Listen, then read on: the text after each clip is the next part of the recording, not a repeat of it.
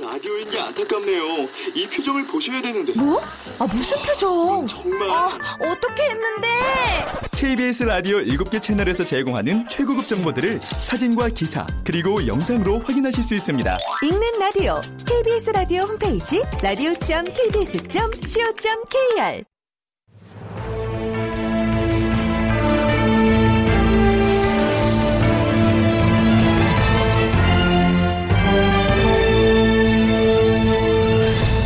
다큐멘터리 역사를 찾아서.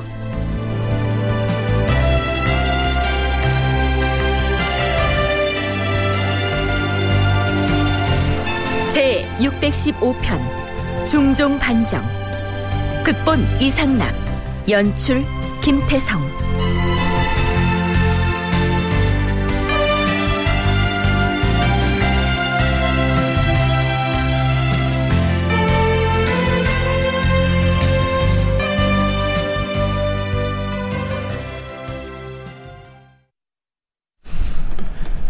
청취자 여러분 안녕하십니까? 역사를 찾아서의 김석환입니다. 역사 기록에 따르면 연산군이 쫓겨나고 중종이 즉위하는 중종 반정은 서기 1506년 9월 초 이튿날에 일어난 것으로 되어 있습니다. 그러나 반정 주도 세력이 행동을 개시한 것은 그 하루 전인 9월 초하룻날 저녁이었습니다. 전라도에서 귀양살이하던 이과등이 자기들보다 먼저 군사를 일으켰다는 소식을 전해들은 박원종, 성희안, 유순정 등 이른바 반정 3대장은 부랴부랴 동대문 부근의 훈련원을 집결지로 정하고 거사에 돌입했는데요. 처음에는 함께할 우군을 확보하는데 애로를 겪은 것으로 기록에 나타납니다. 자, 박원종 등 3대장이 주요 인물을 어떻게 규합해 나가는지 그 과정을 잠시 살펴보시죠.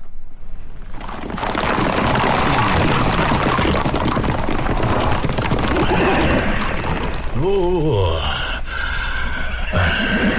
오늘 밤에 반정을 단행할 것인데 그러자면 영의정과 우의정에게도 우리의 거사 계획을 알려야 하지 않겠소? 이 일을 성사시키려면 영의정 유순과 우의정 김수동에게는 거사 계획을 미리 알리고 협조를 구해야 할 것입니다. 음, 지금 성창판이 우의정 김수동의 집으로 찾아가서 협조를 구하는 것이 좋겠습니다. 영의정은 끌어들이기가 쉽지 않을 터이니 거사에 착수하면서 통보하는 것이 좋겠어요. 유자광은 어찌할까요? 음, 유자광은 뭐 선비들로부터 신뢰를 잃은 인물이기는 하나 그자는 머리가 비상하고 꾀가 많습니다. 음. 우리 편으로 끌어들여야 해요. 유자광은 모사에 능한 인물인데 우리의 거사 계획을 섣불리 알렸다가 탈이 나지 않을까 걱정입니다. 아, 그러면 일단 유자광에게 사람을 보내서 의사를 타진해보고 만일 그자가 머뭇거리거나 몸을 숨기려 하거든 즉시 때려 죽이겠다고 경고를 하십시다. 처신에 능한 자이기 때문에 발을 빼지는 못할 것입니다. 음. 자, 그럼 무사들은 이곳 훈련 원에 대기시켜 놓고 우리는 속히 움직입시다. 그럽시다.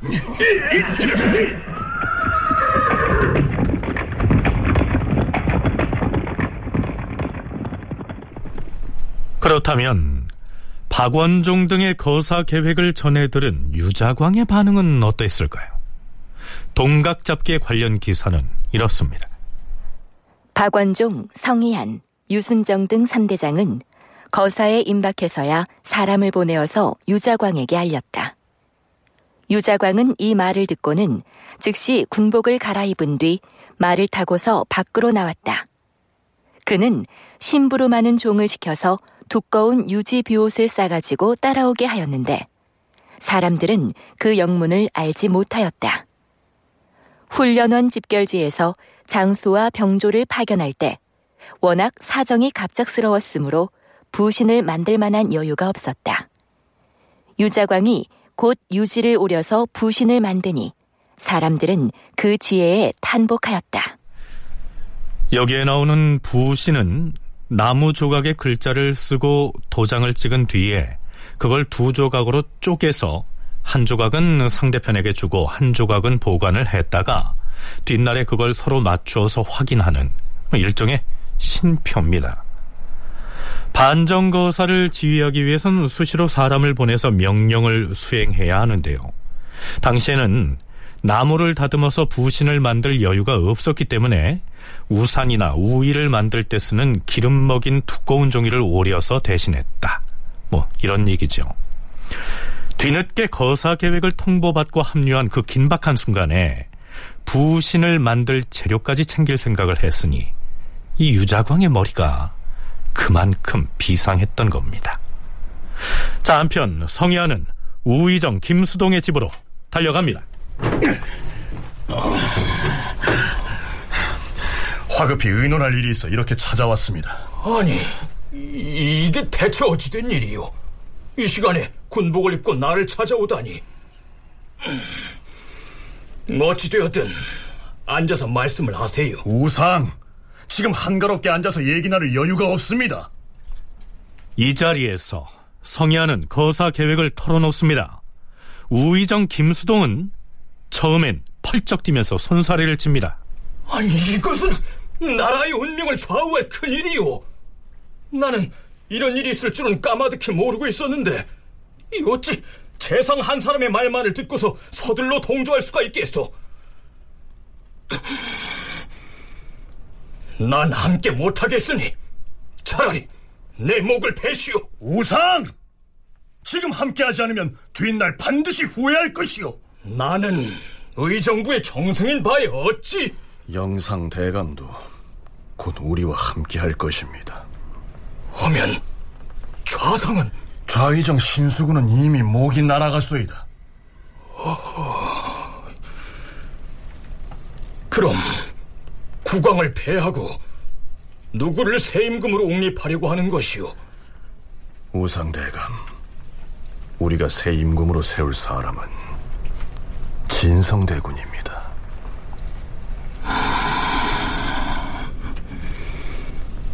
좋소이다. 곧 군복을 갈아입고 뒤따라 훈련원으로 가겠소. 이렇게 해서 우의정 김수동 역시 반정군에 합류합니다. 한편 3대장이 반정거사에 착수하자마자 가장 먼저 형조판서 신수영을 제거했다는 대목은 지난 시간 말미에 소개했죠. 너희들은 당장 신수군과 임사홍의 집으로 가서 그 자들을 집 바깥으로 불러낸 다음에 즉시 처단하라.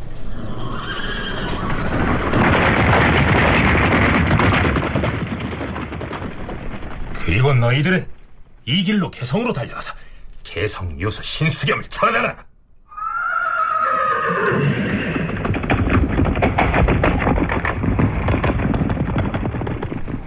결국 연산군의 처남들인 신수군, 신수영, 신수겸 등 삼형제와 임사홍 등의 네 사람은 박원종 등 반정 주도 세력에 의해서 사전에 제거됩니다. 그런데 중종실록에 의하면 특별히 임사홍의 죄상을 자세하게 기술하고 있습니다. 임사홍은 성종조의 죄를 얻어서 폐기된 채 등용되지 못하다가 연산조에 와서 그 아들 임숭재가 부마가 되어서 임금의 총애를 얻자 임사홍이 그 연줄로 간사한 꾀를 부려 높은 품계에 올랐다. 갑자사화 이후로는 전에 자기를 비난했던 자들을 참소하여 일일이 안 갚음하였고 이미 죽은 사람까지도 모두 부관 참시하게 하였다. 온 조정의 선비들이 그를 승냥이나 호랑이처럼 두려워하였다. 연산군은 하고 싶은 일이 있으면 곧 임사홍에게 쪽지로 통지하고 임사홍은 곧 어명대로 시행을 하니 그가 저지른 부도한 행위는 이루 말로 다 할 수 없었다. 자, 그런데요.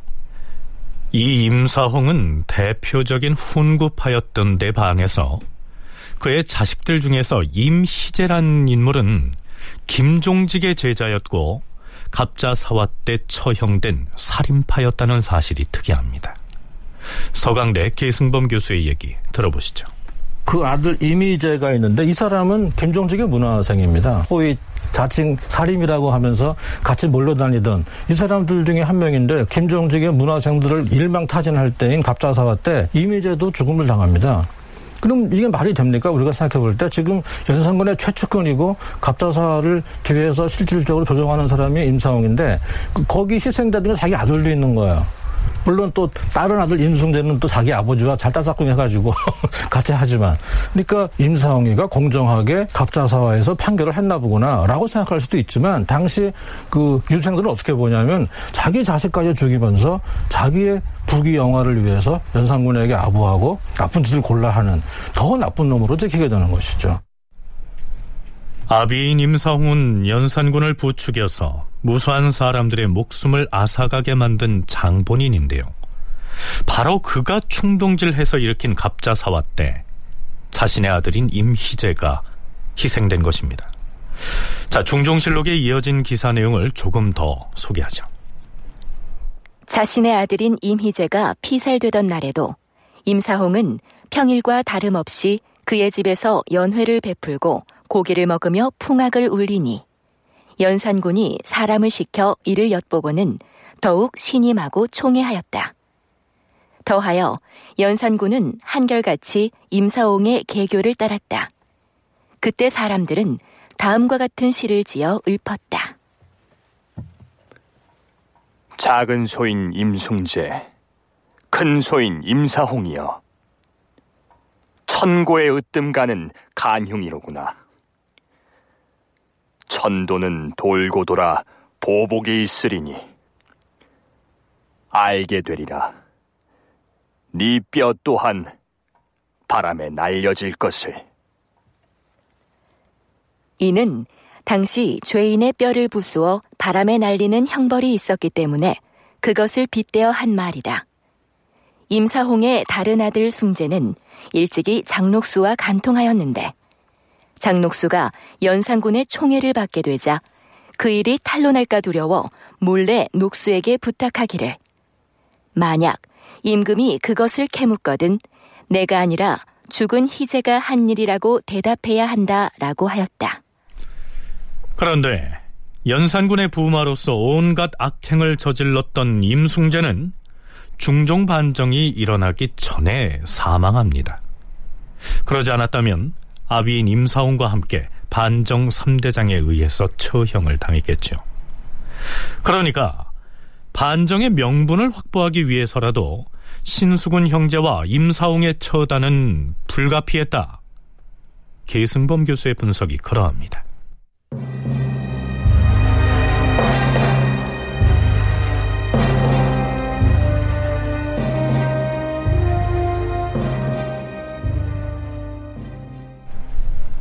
박원종 등 3대장이 처음에 거사를 모의하는 단계에서는 조정 관리들이 이 반정 거사에 참여하기를 머뭇거리거나 꺼려합니다. 하지만 반정 세력이 신수군 형제와 임사홍을 처단하고 나자 비로소 사방에서 함께하겠다고 너도 나도 모여든 것으로 기록되어 있습니다. 한편 박원종을 비롯한 3대장보다도 더 먼저 전라도에서 군사를 일으켰던 이과 등은 이미 서울에서 반정이 일어났다는 소식을 듣고는 중도에 포기해버리죠. 그들 역시 처음에 군사를 일으키면서 연산군을 폐하고 나서 진성대군을 새로운 임금으로 옹립하겠다고 천명했었는데요.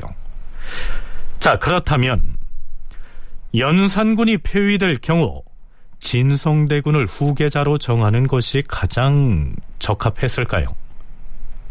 한국학중앙연구원 송웅섭 선임연구원의 얘기입니다. 첫 번째 부인이었던 윤 씨가 폐비되고 그 다음으로 이제 정현 왕후가 왕비가 되는데 진성대군은 성종과 정현 왕후 사이의 그 아들입니다. 그러니까 뭐 종통상으로도 가장 적합한 인물이고 그리고 좀 유순하잖아요. 뭐 그런 부분 성격적인 부분도 이제 어, 작용을 했을 거고 그랬을 때 아무나 아무나 후계자로 세워서 왕을 세운다기보다도 가장 그 왕실 안에서 계승으로 따져봤을 때 1순위가 누굴 것인가 라고 하면 자연스럽게 진성대군을 생각할 수밖에 없는 것이죠. 이과의 난 때도 사실은 이과의 난, 이과 역시도 반정을 계획하고 있었다가 나중에 이제 어, 하지 않고 반정이 이미 이루어졌다고 하는 것들을 알고 포기를 하거든요. 그때도 진성대군이 거론이 됩니다. 그런데 연산군이 왕으로 재위하는 기간에 진성대군이 어떤 활동을 했다는 기록은 거의 나타나 있지 않습니다. 오히려 연려실 기술에 보면 연산군이 폭정을 자행하는 동안 진성대군 역시 다른 신료들과 마찬가지로 매우 위축된 상태에서 두려움에 떨었던 것으로 나타나고 있습니다. 왕이 들에서 사냥을 할 때 진성대군이 모시고 따라갔다. 사냥이 끝나자 왕이 말했다. 그래. 오늘 사냥은 즐거웠느냐?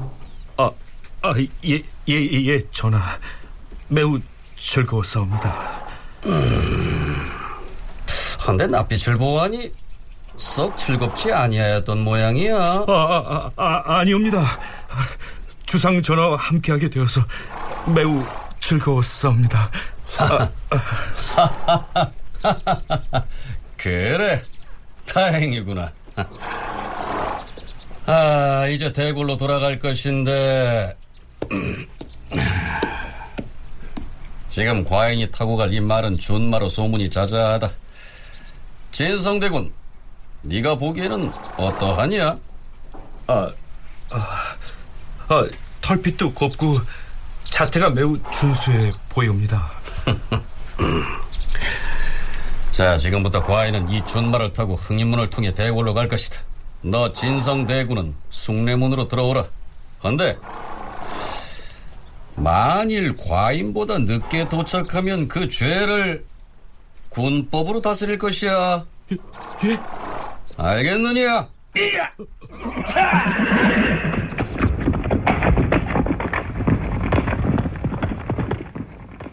왕이 군법으로 다스리겠다 했으므로 진성대군이 크게 두려워하였다.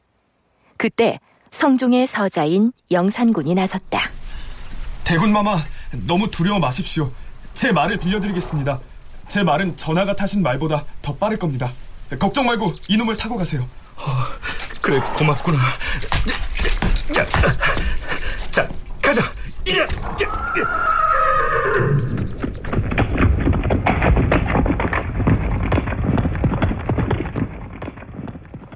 진성대군이 대궐문에 이르니 조금 뒤에 왕이 도착하였다. 진성대군이 가까스로 죽음을 면하였다. 자, 이렇듯 진성대군은 연산군의 포갑에 화를 입을까봐 매우 두려워하면서 지냈던 것으로 나타납니다.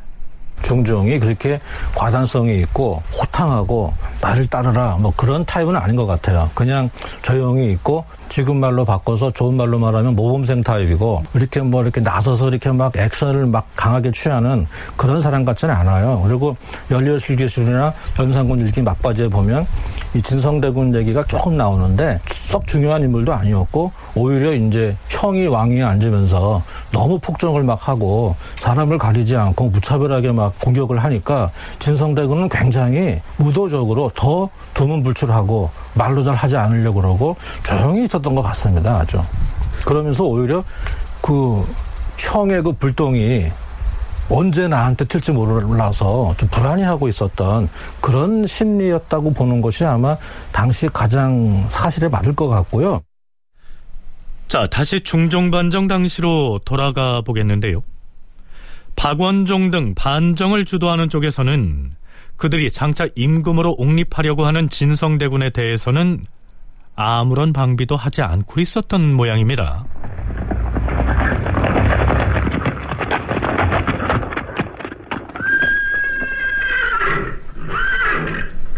오의정 김수동이 반정거사의 사령부 격인 훈련원에 당도합니다. 지금 진성대군은 어찌 되었는가? 진성대군은 대군의 사저에 계십니다만 사람을 보내서 진성대군의 집을 호위하고 있는지를 묻고 있는 것이야. 아, 미처 그리하지 못했습니다. 우상대감. 어허, 이런 이런. 병조 판서는 지금 당장 군사를 거느리고 가서 진성대군의 집을 철통같이 호위하라.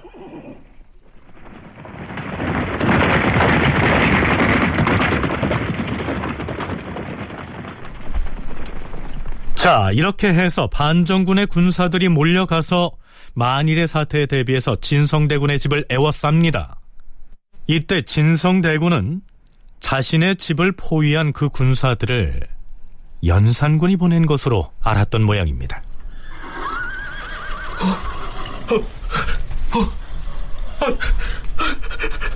부인, 이, 이게 어찌된 일이오? 지금 밖에 군사들이 몰려와 있지 않소? 드디어 올 것이 오고야 말았어요. 대군께서는 이 나라 왕실의 대군답게 침착하게 행동하셔야 됩니다. 아니요, 아니요. 저들은 필시에 전하가 날 해치려고 보낸 군사들이 틀림없어요. 아유, 부인, 이제 어쩌면 좋단 말이오. 대군 마마, 죄 지은 것이 없으니 두려워할 리도 죄 없습니다. 없는 사람들이 얼마나 많이 희생됐는지 부인은 몰라서 그러는 것이오. 저들에게 잡혀서 모진 고신 끝에 죽을 바엔 자결을 하는 것이 나을 것이오. 자자, 대군께선 침착하게 대처하십시오. 제가 사람을 내보내서 살펴보게 하겠나이다. 만일 우리 집을 포위하고 있는 말들이 머리를 집 안으로 향하고 있다면 필시 우리를 잡으러 온 것이 틀림없으니 우리 부부가 죽지 않고 더 기다릴 필요가 없을 것입니다. 그러나 만일 말꼬리가 우리 집 쪽을 향하고 말머리가 바깥을 향하고 있다면 저 군사들은 우리를 호위하려고 온 것이니 잘 살펴본 다음에 죽어도 늦지 않을 것입니다. 부인 신 씨가 사람을 시켜서 알아보니 과연 말머리가 밖으로 향하고 있었다. 당시 그러니까 일단 진성대군을 일단 호위하는데 진성대군 입장에서 기록이 별로 없- 없다는 얘기인데 그게 아마 거의 유일한 기록일 겁니다. 그 뭐, 뭐냐 하면은 10대 후반이 된 이제 진성대군 입장에서 볼 때 아니 밤중에 갑자기 군인들이 와서 자기 집을 포위하고 아 이제 죽었구나 그렇게 생각할 수 있는 것이죠. 그래서 어느 날 갑자기 벌벌 떨면서 끌려 나와서 왕위에 앉혀진 그런 표현을 제가 많이 씁니다. 그러니까 진성대군은 정말 영문도 모르고 굉장히 불안해하는 상태에서 벌벌 떨면서 와서 왕위에 강제로 앉혀진 케이스죠. 굉장히 희한한 경우라고 할 수가 있죠. 곧 이 나라의 지존인 국왕으로 추대될 인물이 뭐 이때까지만 해도 영문을 모른 채 공포에 질려 있었던 것입니다. 진성대군은 부인 신씨와 금실도 좋고 또 애정이 매우 두터웠던 것으로 알려져 있는데요. 비극적이게도 바로 이때쯤 되면 부인 신 씨의 아버지인 신수군을 비롯해서 두 명의 삼촌들까지 모두 반정군에 의해서 이미 처형된 뒤였습니다.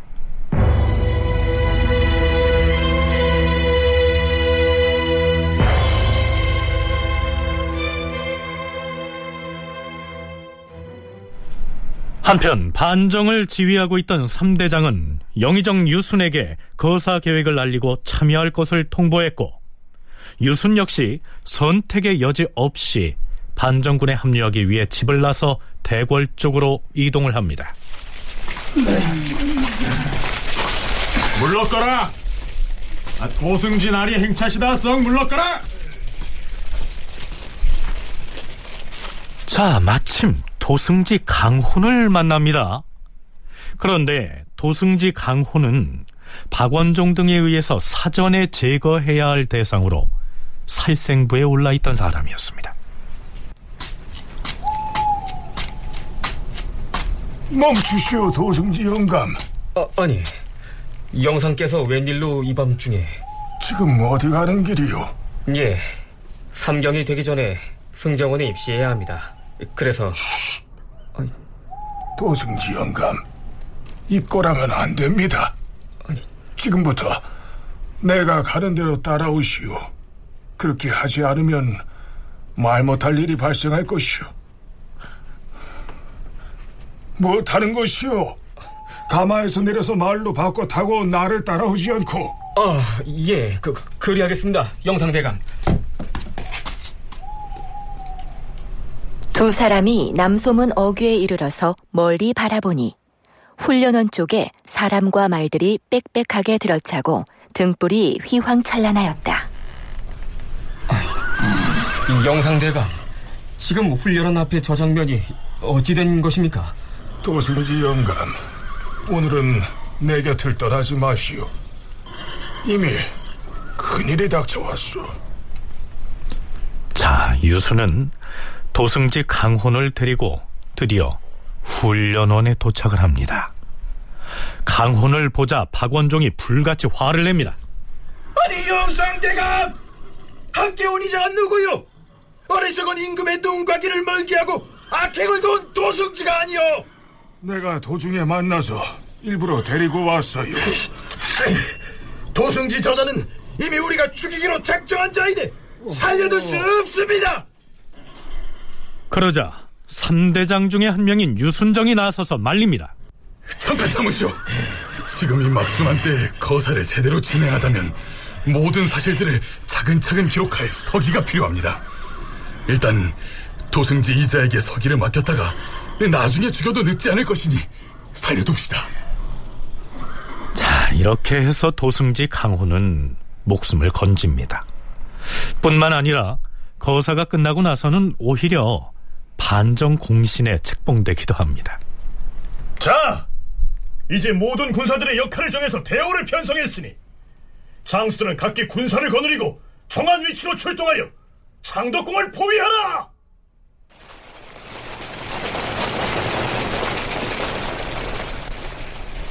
옥문을 열고 옥에 갇힌 모든 죄수를 방면한 다음 그들에게 무기를 주어서 반정군에 총군하게 하라.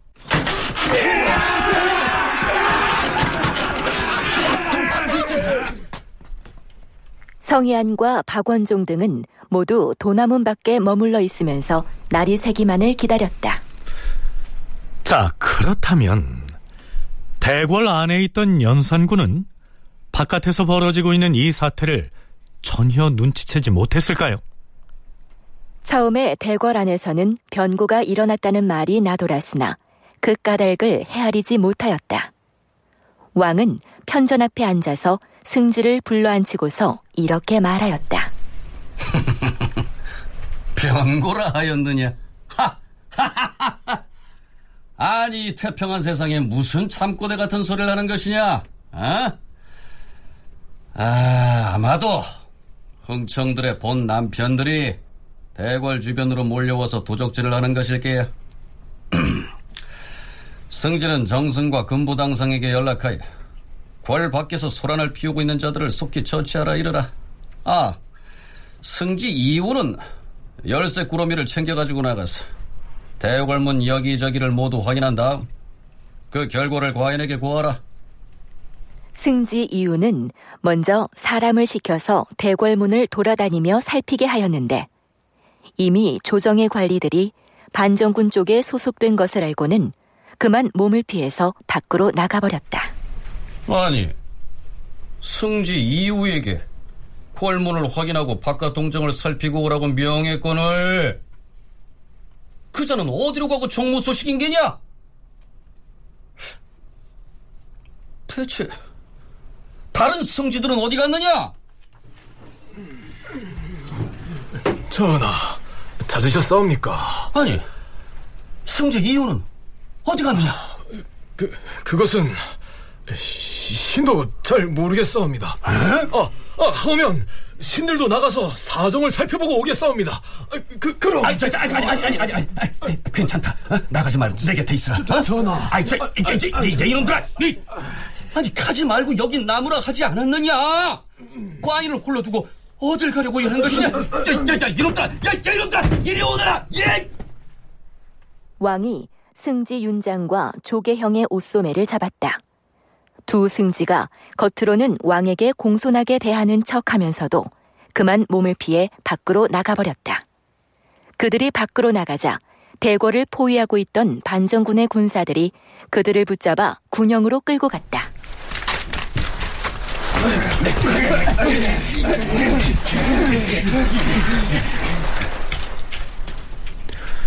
한편 대궐을 수호해야 할 군사들은 모두 수채구멍을 통해서 다투어 골 밖으로 빠져나가 버립니다. 환관을 포함해서 궁중에서 잔물을 보던 색인들까지 모두 다 달아나 버리고 대궐 안에는 후궁과 기생무리만 남게 되죠. 임사원 같은 사람들은 뭐 이미 거사 과정에서 제거가 되었고 흥청들은 나서서 싸울 수 있는 사람들은 아니고 그렇다면은 그 연산군의 명예에 의해서 궁궐을 지키고 있었던 그런 군인들 같은 경우에는 상황을 더 잘 파악을 했겠죠. 지금 어디에 줄을 서는 것이 유리한 것이 어떻게 보면 본능적으로 연산군에 대한 이야기를 함부로 할 수는 없겠지만 내부적으로 갑자사화 이후에 지속되고 있는 어떤 피해 숙청들을 이 사람들도 목도를 하게 되면서 명을 받아서 수행을 하고는 있습니다만 아 과연 이렇게까지 해도 될까? 라고 하는 생각들을 할 수 있었고 그 과정에서 실제로 거사가 일어났을 때 적극적으로 연산군 편을 들어주기가 어렵고 자기의 목숨을 보존하기 위해서 어, 도망치는 그런 모습들이 오히려 더 자연스럽다. 막강한 왕권을 거머쥔 채 철권 통치를 이어오던 연산군이었지만 막상 위기가 닥치자 곁에 남은 사람이라고는 기껏 후궁과 흥청 등에 불과했던 것입니다. 임금을 가장 가까이에서 보필해오던 승정원의 승지들마저 연산군을 버리고 살 길을 찾아 모두 도망쳐버린 것이죠. 승지들이 끝까지 왕을 위해서 목숨을 보존을 포기하고 왕을 지켜야 되는데 개구멍으로 도망가는 승지들이 이제 나와서 뒷날에 이제 개구멍 승지라고 하는 이야기들이 나올 정도로 그래서 이제 연산군에게 신의를 지키지 못했다고 해서 중종대 오히려 이런 사람들은 벌 줘야 된다 이런 말이 나올 정도였으니까요. 연산군을 가장 가까이서 모시고 있었던 승지들조차도 연산군을 등지고 있는 상황이라고 하는 것들이 연산군이 얼만큼 정치를 잘 못하고 있었는가를 보여주는 그런 단적인 증거라고 얘기할 수 있고 이런 상황이야말로 바로 연산군 에게 끝까지 신임을 충성을 지키려고 하는 것들이 이제 어려울 수밖에 없는 상황들을 방증하는 것이라고 얘기할 수 있습니다.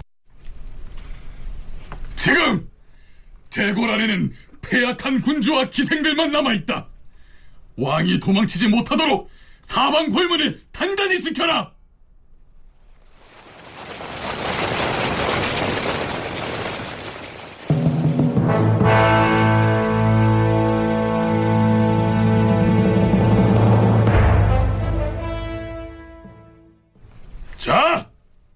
경복궁으로 가자!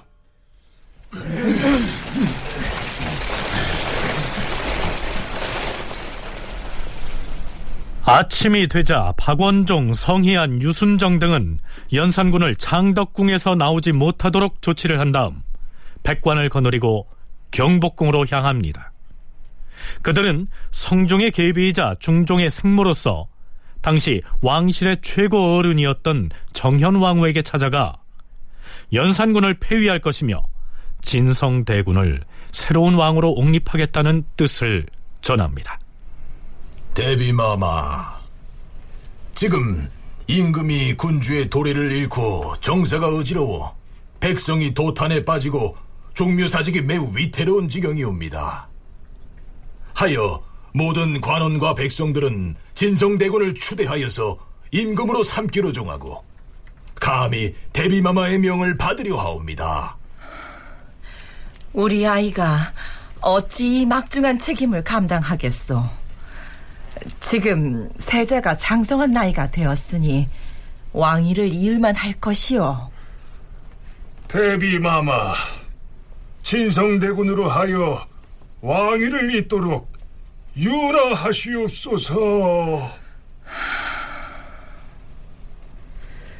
알겠소. 나라의 사세가 이에 이르러서 사직을 위한 계책이 부득이한 실정이니 그렇다면 경등이 아랜대로 따르겠소. 자, 그러면 이 시간 연산군은 어찌하고 있었을까요? 실록의 기록에 의하면 연산군은 공포에 질려서 턱이 떨려 말을 제대로 하지 못한 것으로 나타납니다. 뭐라? 바, 바, 바, 반역 사건이 일어났다는 말이냐? 그자들이 대체 누구더냐? 승진은 들라! 승지들은 모두 어디로 갔느냐? 내, 내, 내, 내 시부에 내관은 당장 가서 화, 활과 화살을 가져오라!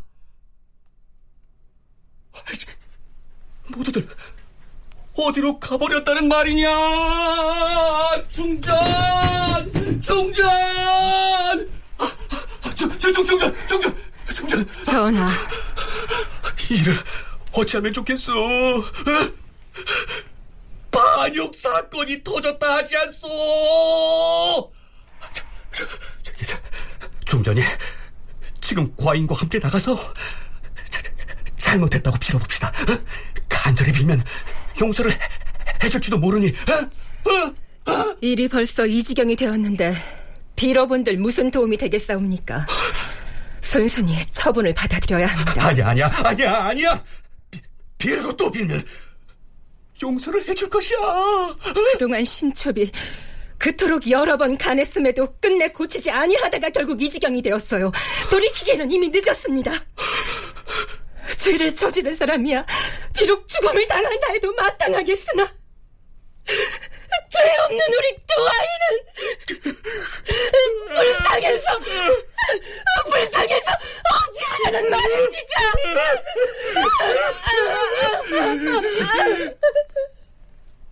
성희안 등이 승지 한순과 내시 서경생을 창덕궁으로 보내서 폐주 연산에게 국세를 내어놓고 정전을 피해 나가도록 하였다. 날이 새기 전에 왕비가 먼저 대궐에서 쫓겨나는데 비단신이 자주 벗겨져서 걸음을 걸을 수가 없으므로 비단 수건을 찢어서 신을 동여매었다.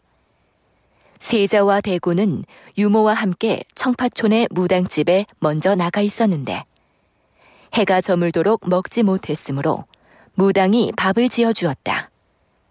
대군이 어찌 꿩고기를 올리지 않느냐 투정을 하니 유모가 울면서 이런 밥이라도 얻어먹을 수 있어서 다행이다 라고 하였다. 모두 눈물을 흘렸다. 자, 이렇게 해서 반정군은 아주 손쉽게 승리를 거둡니다. 연산군이 왕위에서 쫓겨나는 순간에 반정군을 향해서 칼을 뽑거나 활을 겨누면서 저항하는 신하가 단 한 사람도 없었다는 이 사실이 그동안 연산군이 고립무원의 처지에 처해 있었음을 말해준다고 봐야 하겠죠. 이구아렌 아니라거나 뭐 갑신정변이라거나 대부분 전투가 벌어지는데 연산군 때도 그렇고 광해군 때도 그렇고 전투가 없어요. 심지어 연산군 때는 그런 기록이 없는데 광해군 때는 무슨 기록이 있냐면 나중에 이제 날이 밝고 인조가 즉위한 다음에 어제 우리가 들어올 때 도성을 막기 위해서 활을 쏜 병사가 한 명 있다고 하는데 걔 찾아와라 그래요. 근데 못 찾아요. 그 사람이 죽을까봐 안 나오는 건데 인조는 야 참 기특하다. 자기 임무를 다했다. 활을 한번 쏜 사람을 찾아서 포상을 하기 하려고 했는데 못 찾은 거죠. 연산군 때는 그런 기록도 없는데 역시 거의 완전히 무방비죠. 그러니까 다 도망가 버리는 겁니다. 한편 진성대군의 어머니인 정현 왕후가 대비로서 교지를 선포합니다. 그 내용은 이렇습니다. 우리나라가 백년 동안이나 덕을 쌓아서 백성의 마음이 편안하였으므로 만년토록 튼튼한 왕업이 마련되었는데 불행히도 연산군이 임금된 도리를 잃어버려서 백성이 도탄에 빠졌도다. 진성대군은 일찍이 인덕이 있어서 백성의 마음을 얻었으므로 모든 신하들이 청하여 새 왕으로 세우기로 하였다. 내가 생각하건대 어두운 임금을 패하고 밝은 임금을 세우는 것은 고금에 통하는 의리이니 여러 사람의 소원에 따라서 진성대군을 왕위에 오르게 하고 옛 임금은 패한 다음 연산군으로 강등하여 교동에 안치할 것이다. 그간 종묘와 사직이 위태하였으나 다시 편안하게 되었도다. 한편 왕으로 추대된 진성대군은 관례에 따라서 일단은 사양하는 예를 갖춥니다. 내가 실로 덕이 부족하니 어찌 조정의 종묘 사직을 위한 대계를 진실로 감당할 수 있겠소. 왕은 제3 거절한 뒤에야 비로소 허락하였다. 유순정이 새 왕을 호종 시위하여 경복궁에 들어가니 길에 나온 백성들이 모두 눈물을 흘리면서 성군을 만났으니 이제 백성들은 고통 속에서 벗어나게 되었다라고 기뻐하였다. 드디어 진성대군이 경복궁 근정전에서 즉위식을 거행합니다. 그가 바로 조선의 제11대 임금인 중종입니다. 중종의 즉위 교서를 간추리면 이렇습니다. 본시 덕이 없는 나는 종실의 우두머리 자리에 있으면서도 오직 겸손하게 몸과 마음을 단속하며 지낼 뿐이었다. 헌데 근년에 임금이 그 도리를 잃어 형정이 번거롭고 가혹해졌으며 민심이 궁축하여도 구제할 바를 알지 못하였는데 다행히도 왕실의 친척과 문무백관들이 종사와 백성들에 대한 중책을 생각하여서 대비의 분부를 받들어 나에게 즉위할 것을 권하므로 사양하여도 되지 않아서 금월 초 이튿날에 대위를 잇게 되었노라. 이번 달 초이틀 새벽 이전까지 모반 대역이나 살인죄를 제외하고 외방에 부처되었거나 갑자사와 이후 귀양 갔거나 옥에 갇힌 사람을 모두 석방하여서 그 죄를 면제하노라. 근년에 연산군이 옛 법도를 고쳐서 어지럽히고 새로운 조항을 만들기도 하였던 바, 이 모두를 폐지하고 한결같이 조종이 이루어 놓은 법을 준수할 것이다. 아, 이제 무강한 아름다움을 맞았으니 다시 무강한 근심을 생각하게 되고 비상한 경세가 있으니 마땅히 비상한 은혜를 베풀어야 할 것이다. 그러므로 이에 교시하노니 마땅히 이에 따를지어다. 천세 천세 천천세 천세 천세 천천세 그동안 능상의 죄목 등으로 옥에 갇히거나 유배됐던 사람들이 모두 방면돼서 명예를 회복하고 연산군이 자의적으로 만들었던 모든 법령들도 폐지됐습니다. 대비의 명에 의하여 전왕을 폐위하여 연산군으로 강봉한 다음 교동에 옮기고 왕비 신씨를 폐하여 사제로 내쳤으며 세자 이황 및 모든 왕자들을 각 고을에 안치시키고 후궁이었던 전비와 장록수 그리고 백견을 군기시 앞에서 목을 베니 구경하던 사람들이 다투어 기왓장과 돌멩이를 그들의 국부에 던지면서 일국의 고혈이 여기에서 탕진됐다고 하였는데 잠깐 사이에 돌무더기를 이루었다.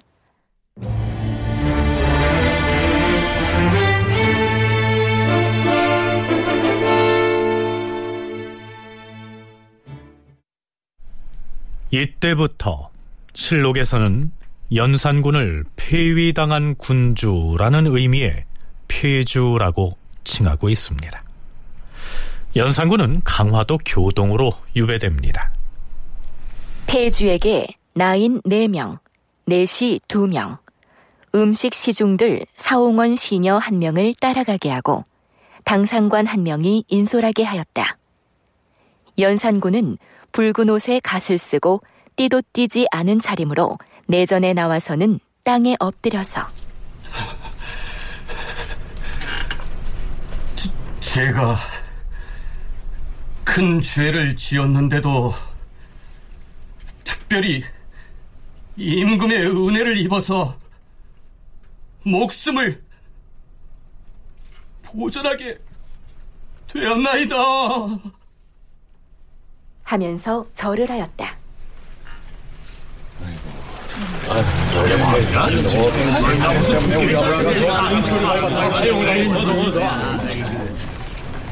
폐주는 평교사를 타고 선의문을 거쳐 돈이문 밖으로 나올 때까지 갓을 숙여 쓰고 머리를 들지 못하였다.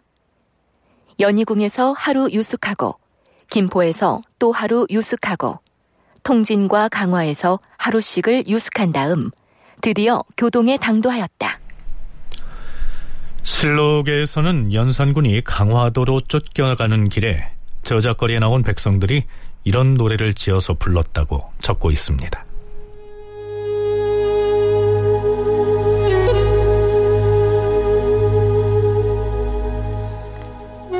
충성이란 사모요. 거동은 곧 교동일세.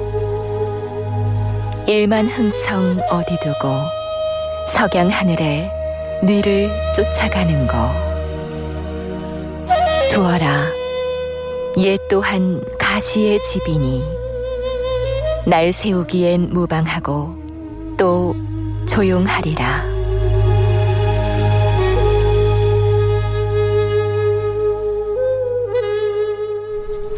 네. 충성이란 사모요. 이 말은 연산군이 문무백관의 사모관대 충자와 성자를 새겨서 붙이게 한 것을 빗대서 충성이란 한낱 신하들이 모자에 붙인 글자에 불과한 것이다. 뭐 이렇게 풍자한 것이고요. 거동은 교동 일세라는 말은 연산군이 걸핏하면 사냥을 나가거나 유희를 즐기려고 거동을 자주 했음을 들어서 거동이란 말과 유배지인 강화도의 교동이 이 지명이 발음이 엇비슷한 것을 비교해서 일컫는 구절입니다. 두어라 이에 또한 가시의 집이니 라고 한 것은 연산군이 가시 울타리로 둘러싸인 곳에 위리안치된 처지를 빗대서 여자 혹은 부녀자를 일컫는 가시라는 말을 대비시켜서 풍자한 것입니다. 자, 얘기가 나온 김에 연산군에 관련된 얘기를 마저 마치겠는데요. 연산군을 호송해 갔던 당상관은 돌아와서 중종에게 이렇게 복명합니다. 전하, 아무 탈 없이 모시고 갔다 왔사옵니다. 강화도 교동의 안치소는 둘레 친 울타리가 좁고 높아서 해를 볼 수 없었사오며 다만 작은 문 하나가 달려 있어서 그곳으로 음식을 통하였사옵니다. 전왕의 소식을 들으니 마음이 안 되었도다. 그는 의리로 치면 과인과는 임금과 신하이나 사사로에는 형과 아우 사이가 아니던가. 날씨가 점점 추워지니 음식과 옷가지를 덮어내도록 하라. 그런데 연산군은 교동으로 유배된 지 불과 두어 달 만에 세상을 떠납니다. 기록에 의하면 연산군은 역질로 매우 고통을 받았고요. 중종이 그 소식을 듣고 의관을 강화도에 보내서 치료를 하게 선처했지만 그들이 강화도에 도착하기 전에 사망한 것으로 되어 있습니다. 자, 이런 경우에 호사가들이 입에 올리기 쉬운 것이 바로 독살설이죠. 계승범 교수는 중종이나 그 측근이 연산군을 죽음에 이르게 했을 가능성을 완전히 배제하기는 어려울 것이라는 의견도 제시합니다. 내가 새로 즉위한 내가 공식적인 절차를 밟아서 왕명을 내려서 사용시켜버리면 그 부담이 많은 거예요. 그러니까 나는 그래도 어떻게 형인데 죽일 수가 있겠니 하면서 은혜를 베푸는 척 해놓고 그냥 아래 그 감시하는 사람이 알아서 죽여주기를 바라는 게 그게 이른바 전인사례입니다. 그래서 영창대군도 그런 식으로 죽였고요. 광해군은 항상 은덕을 베푼다고 말을 합니다. 그런데 거기 그 마음을 읽은 사람이 죽여버리고 사후 보고하는 거죠. 그러면 이제 광해군은 막 우는 거예요. 일파 쇼하는 거죠. 아마 연산군도 그런 경우로 갔을 경우가 충분히 있게 보고요. 단정을 살해한 것도 그런 케이스죠. 세조가 직접 왕명을 내려서 처형시킨 게 아니고 거기 지키는 관리인이 그냥 임의로 죽여놓고 그러면 속으로는 아 참고 왜 죽였니? 너 그러면 되겠니? 그러면 속으로는 좋아하고 뒤로 상 주는 거죠. 네, 다음 시간에 다루겠지만 중종이 즉위한 뒤에 명나라의 사신을 보내서 이 새로 즉위한 임금을 책봉해 달라 이렇게 요청을 하는데요. 명나라에서는 연산군이 살아있으므로 새 국왕을 책봉할 수 없다고 거절을 합니다. 명나라에 보고한 내용을 보면 연산군이 완치할 수 없는 너무나 큰 중병에 걸려서 정사를 볼 수 없다. 그래서 할 수 없이 나라의 어른들이 합의를 해서 연산군을 하야시키고 중종을 그 이복 동생인 중종을 대신 왕위에 앉혔으니까 허락해 주십시오. 그렇게 간청을 했는데 그게 그 거절당합니다. 당연하죠. 그쪽에서 내려온 거절 사유의 핵심이 뭐냐 하면은 아니 그래도 사람이 살다 보면 완치될 수도 있는데 그러면 내가 너를 지금 새 국왕으로 책봉했다가 연산군의 병이 호전되면 그러면 왕의 두 명인데 어떻게 할 것이냐 하면서 거절을 하죠. 그러니까 그런 거를 그런 답이 오는 걸 보면 당시 애, 애초에 정변을 일으킨 다음에 가장 중요한 게 내부에서의 자기들의 정당성을 확보해서 민심을 확보하는 것이고 두 번째는 북경에 사신을 보내서 그 명나라 황제의 책봉을 받아오는 것인데 어느 경우에도 연산군이 살아있는 게 좋지 않죠. 네, 하지만 어디까지나 추측이 그렇다는 것이고요. 실제로는 신병이 악화돼서 사망했을 가능성도 있습니다. 송웅섭 연구원의 얘기입니다. 뭐 그에게 질병이 전혀 없었다 이렇게 얘기할 수는 없지만 하여튼 연산군이 아픈 것과 관련돼서는 좀 뭐라고 얘기하기 어려운 부분이 있고 그래서 이제 이렇게 갑자기 죽은 것들은 죽은 이유에 대해서는 아무래도 심리적인 요인들도 꽤 크지 않았을까. 자기의 삶이 정말로 죽을 수도 있다라고 하는 어, 죽임을 당할 수도 있다라고 하는 그런 불안감도 있었을 것이고 또 그 이후에 그동안에 자기가 저질렀던 어떤 그런 모습들에 대해서도 한번 이제 되돌아보는 실제로 그 유배가는 과정에서 연산군이 교동으로 이제 유배가는 과정에서 이렇게 보면 굉장히 공손한 모습을 보입니다. 이전에 능상이라고 하는 어떠한 그 명분으로 신료들을 그렇게 과감하게 제거하고 죽였던 연산군이라고 볼 수 없을 정도로 굉장히 공손하게 가마에 타서 옮겨가는 모습들을 보여지거든요. 그러니까 전혀 상반된 그런 모습인데 무소불위의 철권을 휘두르다가 일순간에 왕에서 쫓겨나서 햇볕도 들지 않는 좁고 높은 가시 울타리에 갇힌 처지가 됐으니까요. 그 심리적인 충격이 대단했을 것이다. 뭐 이렇게 추정을 해볼 수도 있습니다. 연산군 일기에 보면 연산군은 즉위 이후에 퇴위할 때까지 지병을 앓고 있었던 것으로 나타납니다. 과인이 임금의 할 도리를 소홀히 한다고 공격하는 자가 많다. 날마다 경연에 나가서 경전을 강론하고 고금을 사색하며 신하들을 접견하여 나라 다스릴 길을 강구하는 것이 임금의 책임이라는 것을 나도 잘 알고 있다. 하나 나는 즉위한 이래로 병이 몸에서 떠나지 아니하여 밥을 먹어도 달지 아니하고 잠을 자도 자리가 편안하지 못하며 늘 구정물을 마신 것과 같고 썩은 고기를 먹는 것과 같도다. 즉위 2년째 되던 해인 2월에는 승정원에 이러한 교지를 내리기도 합니다. 그 해 10월에는 또 이렇게도 말하죠. 군주에게 안일함이 있어서는 아니 된다고 하였다. 그일 내가 마침 몸이 불편하여 오래도록 경연을 정지하였어. 내가 궁중에 있는 날은 많으나 선비를 접하는 기회가 적으니 실로 후세의 비난을 살만할 것이야. 음, 부끄러워 얼굴이 붉어지는 일이다. 그러나 한 가지 병이 좀 나으면 또 한 가지 병이 또 생겨서 알아눕는 것은 아니지만 기운이 흐리고 고나며 식사는 전보다 줄지 않았지만 잠을 편안히 자지 못한다. 의원이 진맥하여도 약이 도무지 효험이 없어서 약을 중지하고 조리하고 있으니 승정원과 홍문관에서는 나의 이러한 증세를 감안해 달라. 응? 내 장차 몸이 조금 나으면 하루에 세 번은 못하더라도 아침 경연 후에는 수시로 선비들을 만나려고 한다. 그런데 연산군이 주로 아프다는 얘기를 할 때에는 경연에 불참하게 된 사유를 설명할 때입니다. 아무래도 아프다는 것이 핑계로 여겨지는 대목이죠. 예를 들어 날씨가 좋든 굳든 사냥을 나갈 때에는 늘 쌩쌩한 몸을 과시했고요. 수많은 흥청을 거느리고서 연회를 할 때 보면 아주 지칠 줄 모르는 체력도 과시하게 됩니다. 그래서 계승범 교수는 연산군을 유배지로 호송했던 관리 즉 전인에 의한 살해의 가능성이 있다고 추정했던 것이죠. 자, 어찌됐든 무오사화와 갑자사화를 통해서 무수한 목숨을 앗아간 폭군 연산은 재위 12년째 되던 서기 1506년 9월에 세상을 떠나고 이젠 중종의 시대가 열린 것입니다. 다큐멘터리 역사를 찾아서 다음 주 이 시간에 계속하겠습니다.